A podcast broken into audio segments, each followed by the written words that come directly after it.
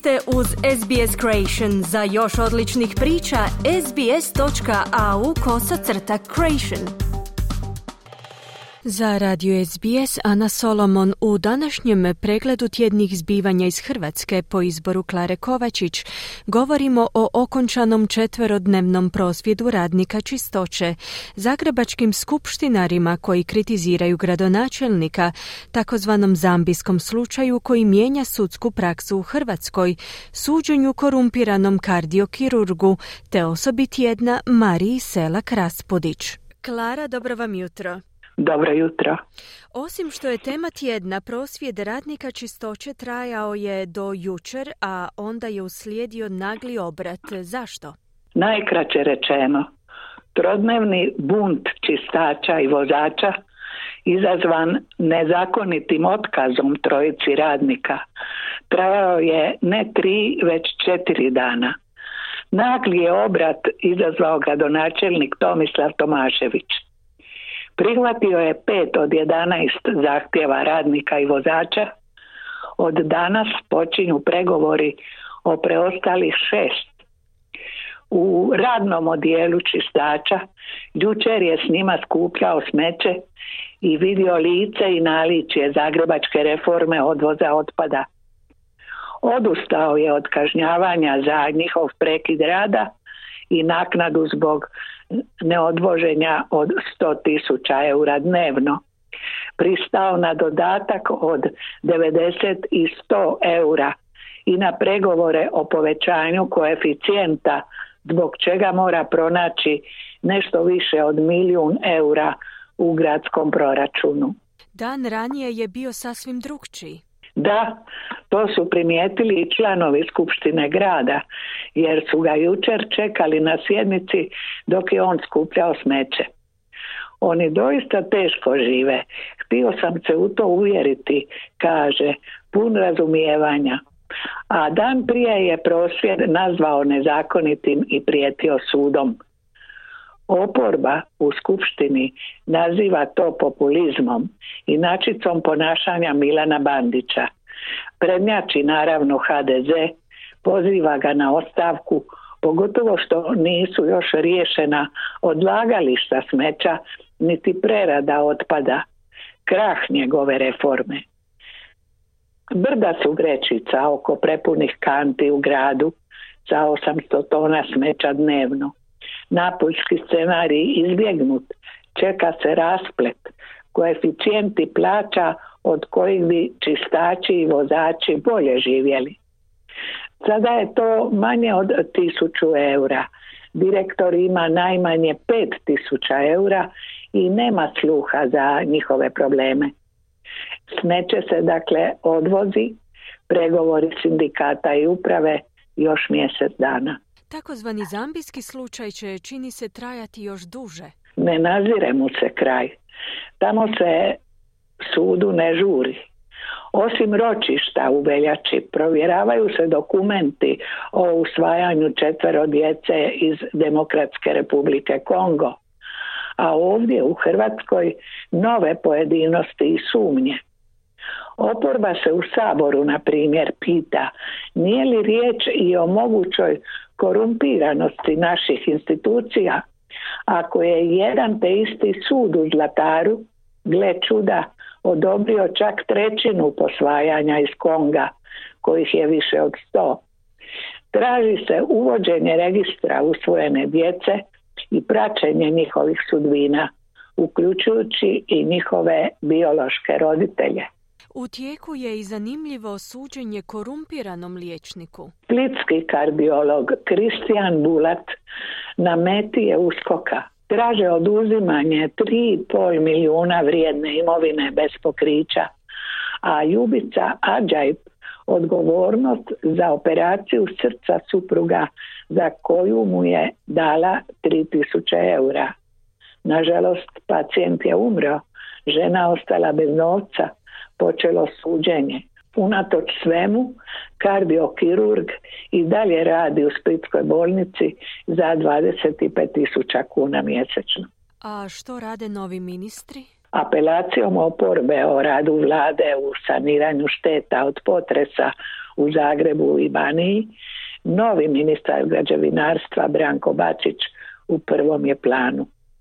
Uvjerava javnost kako će već sredinom veljače izmjene zakona pomoći ubrzati radove integracijom fonda i središnjeg državnog ureda za obnovu jer do kraja lipnja treba potrošiti ili vratiti Europi 319 milijuna eura.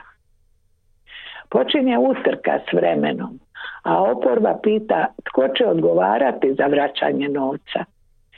Premijer je po običaju uz svog ministra ne sumnja da će sve biti obavljeno, kontejneri zaboravljeni, zamjenske kuće izgrađene, samo izgradnja u punom zamahu. To u slučaju da stradalnik sam izvodi radove, država će mu ih unaprijed u cijelosti isplatiti. I kao što ne sumnja u sposobnost svog ministra i otklanja svaku odgovornost vlade za nestvarnu sporost, kako sam zove to stanje, premijer ne sumnja ni u ispravnost zakona o javnom pomorskom dobru koji se donosi nakon 20 godina. Tek je na prvom čitanju slijedi drugo izglasavanje u Saboru, pri čemu premijer tvrdi kako oporba taj, inače dobar zakon, ne razumije, kako je po običaju zlonamjerna i kako njezine primjedbe nisu vrijedne spomena. Uzbuđiv tjedan je za nama u kojem su inspekcije otkrile 25% neopravdano povećanih cijena u više od tisuću kontrola. Inspektori tvrde da je 80% tih cijena vraćeno na stanje prije poskupljenja. Građani to ne primjećuju, razdoblje privikavanja na euro na sedam i pol puta vredniju valutu od one što je vladala godinama. Male mirovine postaju mikroskopske. U nisko plaćenim se rađa bunt i nezadovoljstvo. Psiholozi upozoravaju na zabrinjavajući porast depresije. U subotu je dan borbe protiv moždanog udara, učestalijeg kod žena. Zaiskri kulturni događaj poput promocije knjige karikatura Dubravka Matakovića. Sažeo ih je tamo od 80. do danas, kako sam kaže, sinoć, u 640 stranica i knjigu tešku 3,5 kilograma.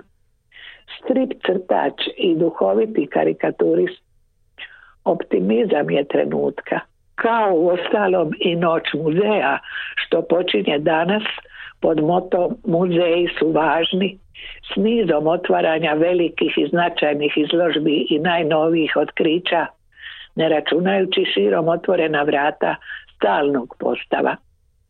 A metar snijega u Gorskom Kotaru i na Žumberku uvjerava nas da je i priroda postala normalna i da je visokim temperaturama zimi došao ipak kraj. I na koncu, zašto je Marija Selak Raspudić e, osoba tjedna? Prekinula je rodiljni dopust zbog zakona o pomorskom dobru.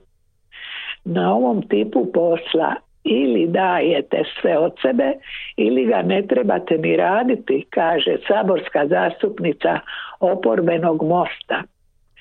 Marija Selak Raspudić cijelog se tjedna zalaže za drugačiji zakon o pomorskom dobru, kao i brojne udruge i Hrvatska akademija znanosti i umjetnosti.